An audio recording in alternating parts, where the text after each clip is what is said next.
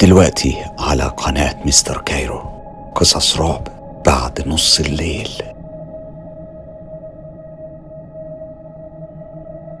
أنا لا أعلم لماذا أنا هنا. ألبرت فيش سفاح أمريكي من مدينة نيويورك. هستيريا. الحياة مع جدي كانت مختلفة كتير عن المرحلة اللي سبقتها واللي عشتها مع أبويا وأمي. كنت مفتقد حاجات كتير بس جدي حاول يعوضني. سنين طويلة عشتها معاه كنت بشوف فيها وبيحصل لي حاجات غامضة وغريبة بس كنت بحتفظ بيها لنفسي. كنت بحس إنها تخصني لوحدي والسبب الأهم لأني كنت متأكد إن محدش هيصدقني. زي لما ما صدقوش حكاية الولد عن المجرم اللي دخل جوه الحيطة. حاجة واحدة بس اللي ما فرقتهاش من يوم ما نقلت البيت جدي ودي كانت شلتي اللي حضرت اليوم إياه في يناير 2010 فريد ومدحت وفارس وهشام اليوم ده كأنه ربطنا ببعض للأبد.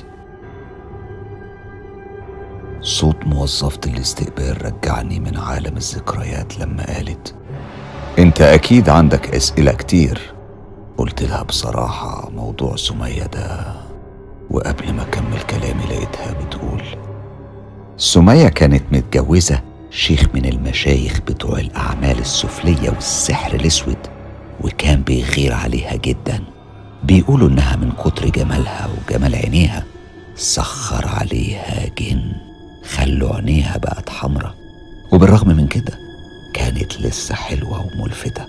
سمية لقوها مقتولة ومتقطعة حتت ومتوزعة بشكل غريب في أوضتها. لكن الغريبة إن لحد النهاردة مش عارفين مين اللي قتلها. ناس بتقول جوزها وناس تقول جن وناس تقول مجرم. عارف هما بيقولوا إن البني آدم اللي بيموت مقتول روحه بتفضل محبوسة أو متعلقة بين عالمين لحد ما الحاجة اللي ربطها بالدنيا تتحقق. وبعدها روحه بتتحرر وتتنقل للآخرة. سمية كانت أساسا ست طيبة وبتعمل خير كتير بس كانت بتعرف في السحر والأعمال السفلية بحكم قربها من جوزها. تخيل كانوا بيقولوا إن الحطب اللي كانت بتبيعه كان مصنوع من عظم وجماجم ناس مجرمين وأشرار كانت بتسلط عليهم جن يحولهم حطب. علشان كده لما ماتت مقتولة بيقولوا روحها فضلت متعلقة. عارف ليه؟ لأن اللي قتلها قتلها هي وما قتلش قارنها ففضلت محبوسة لحد ما قارنها يموت. ولأنها كانت صاحبة كرامة وبتعمل خير في حياتها بيقولوا إنها بتكمله من مكانها. وده السبب إني قلت لك إن الأوضة بتاعتها مش بتبان لأي حد ومش أي حد بيسمع منها حاجة غير ناس معينة. أنا في اللحظة دي ما قدرتش أمنع نفسي من السؤال. ناس معينة؟ إزاي يعني؟ أنا مش فاهم تقصدي إيه بالكلام ده. موظفة الاستقبال بصت لي بصة. كان لها ألف معنى. وقالت أنت طبعا فاهم أنا أقصد إيه. أنت ما جيتش هنا بالصدفة. واللي بتشوفه ده مش من فراغ. دماغي بدأت تلف وألف علامة استفهام كانوا بيدوروا جوه راسي. وأنا بسترجع شريط الذكريات. بحاول ألاقي إجابة على سؤال موظفة الاستقبال.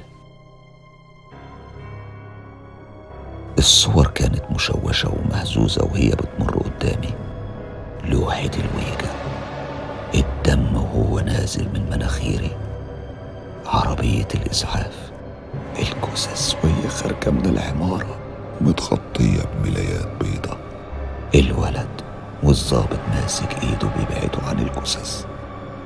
الليالي الغريبة في بيت جدي. الفتحة اللي في الحيطة اللي كان بيخرج منها صاحبي. اللي شبهي في كل حاجة بس كان أضخم شوية وعينيه كانت حمرة الحاجات المجنونة اللي كنا بنعملها سوا؟ عشقي الغير مفهوم للون الأحمر. كلمة فارس قبل ما يموت من كام سنة قدام القطر. اللعنة دي أنت هتعيش بيها لحد عزرائيل ما يقبض روحك. دي جزء منك ومن تكوينك. مفيش خلاص منها. الأصوات اللي كنت بسمعها في دماغي ومش بلاقي لها أي تفسير. السنين اللي مرت من عمري بحاول أرتاح ومش عارف. وأخيرا فريد قبل ما يموت هو كمان كان بيحاول يساعدني.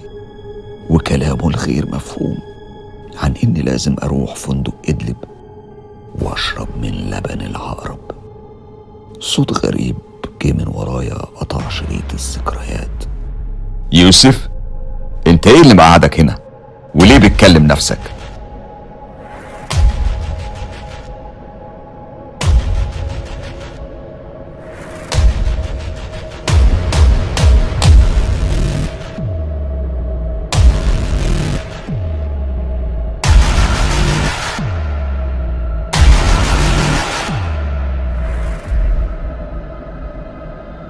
للقصة دي وقصص تانية كتير. تعالوا على قناة مستر كايرو.